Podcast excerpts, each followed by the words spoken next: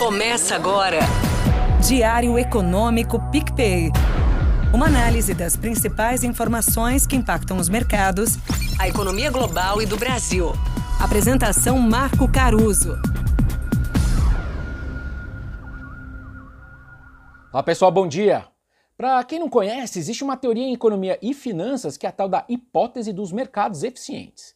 Bem ali no estilo soberbo de alguns dos meus colegas de mercado financeiro, diz a teoria que os preços dos ativos já refleteriam todas as informações que estão disponíveis e de forma eficiente. Ou, no bom português, seria então impossível a gente ter retorno consistentemente superior à média do mercado nos nossos investimentos, né? Só com base nas informações públicas que estão disponíveis. Basicamente porque os preços já incorporariam todas essas informações. Pode até ser, tem muita gente séria, acadêmica, que passa uma vida inteira tentando provar isso. Assim como muita gente boa tenta provar o contrário na prática ali do mercado financeiro, né? Tá todo mundo, olha os fundos multimercados, tentando bater o mercado. Na verdade, tanto faz aqui pra gente agora. Eu só comecei o episódio assim hoje para dizer que, para mim, os investidores mundo afora conseguem se concentrar em no máximo três narrativas no dia a dia. É o que eu sinto aqui nas trincheiras do curtíssimo prazo de um podcast que tem que contar histórias de economia e finanças diariamente para vocês. Pois bem, nesse começo de ano, os mercados seguem então com duas obsessões, duas narrativas. Né? A primeira é tentar adivinhar o que, que cada dado e evento econômico significa para o timing de corte de juros nas principais economias. E segundo, até onde os riscos geopolíticos que eu citei ontem vão atrapalhar ou não esses e outros grandes temas de 2024. Ontem, por exemplo, um navio dos Estados Unidos que transportava commodities a granel foi a primeira embarcação comercial do ano a ser atingida por um míssil vindo do Iêmen. Não teve vítima ou dano significativo à embarcação, assim como o estrago nos mercados foi limitado, até pelo feriado americano que acabou secando a liquidez. Mas o meu feed de notícias e minha caixa de e-mail segue cheio de gráficos sobre o aumento do frete marítimo, que a gente está vendo em vários pontos do globo, e a boca de jacaré dele com as inflações baixas de bens mundo afora. Será que a inflação vai começar a subir por causa do frete marítimo? Esse é um dos pontos focais esses dias, mas eu ainda não vi ninguém fazendo esse mesmo paralelo do frete marítimo subindo com algum potencial efeito negativo sobre os PIBs é, das principais economias também do mundo. No fundo, está todo mundo esperando que nada disso escalone, né, piore muito a partir desse ponto que a gente já está que aliás é o que todo mundo pensa sobre, por exemplo, Israel e Hamas já há um tempo. Acho que já acalmou, né? Pior do que já está, não vai ficar. Tanto que um headline que fez sucesso no noticiário agora foi a visão da Goldman Sachs para os cortes de juros nas economias desenvolvidas. A outra obsessão do momento, certo?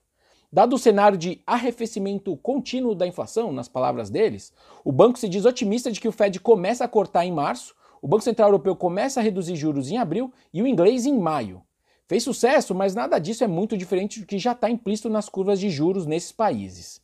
Eu ainda tenho a sensação de que tudo isso é muito cedo para esses cortes, mas a direção é sair mesmo. Mais para lá, mais para cá, meio que tanto faz. Então talvez essa fixação de timing de corte se transforme em algum momento nos próximos meses na fixação sobre o tamanho total dos cortes nesses países. Também tem bastante coisa precificada nisso tudo, mas só o viés dos mercados ser esse já ajuda a manter os preços dos ativos em campo valorizado. Vejam que a bolsa americana opera com um valuation historicamente alto, né? Já tem bastante código de juros precificado, isso ajuda a bolsa a ficar alta.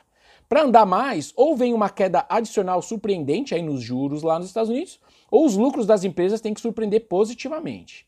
E aí, essa semana, a temporada de resultados do quarto tri lá nos Estados Unidos começa a ganhar força. Mas são, na verdade, nas próximas duas semanas que sai mais ou menos 50% das divulgações do SP500.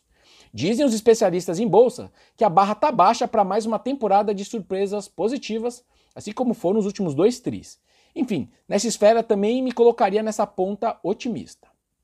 Falando do dia agora, a atividade global entra em pauta. Aqui a gente vai ter o setor de serviços, que deve ter tido alguma recuperação em novembro, depois daquela sequência de quedas que a gente viu entre agosto e outubro. Foram mais de 2% de queda acumulada nesse período. Parece brincadeira, mas dá para colocar na conta da Taylor Swift e do RBD parte dessa recuperação. Os dois são serviços, certo? E teve bastante demanda por esses eventos, e isso fez preço sim nos dados. E lá fora tem os dados chineses na madrugada para quarta-feira, que eu comentei no podcast de ontem, enquanto também tem a Alemanha tentando mostrar alguma recuperação nos seus dados. Por incrível que pareça, a âncora do PIB da zona do euro está vindo de lá esses tempos, da Alemanha. Por hoje é isso, turma. Bom dia, bons negócios e sorte sempre. Você ouviu? Diário Econômico PicPay. Uma análise das principais informações que impactam os mercados, a economia global e do Brasil. De segunda a sexta, às seis da manhã, no Spotify e YouTube.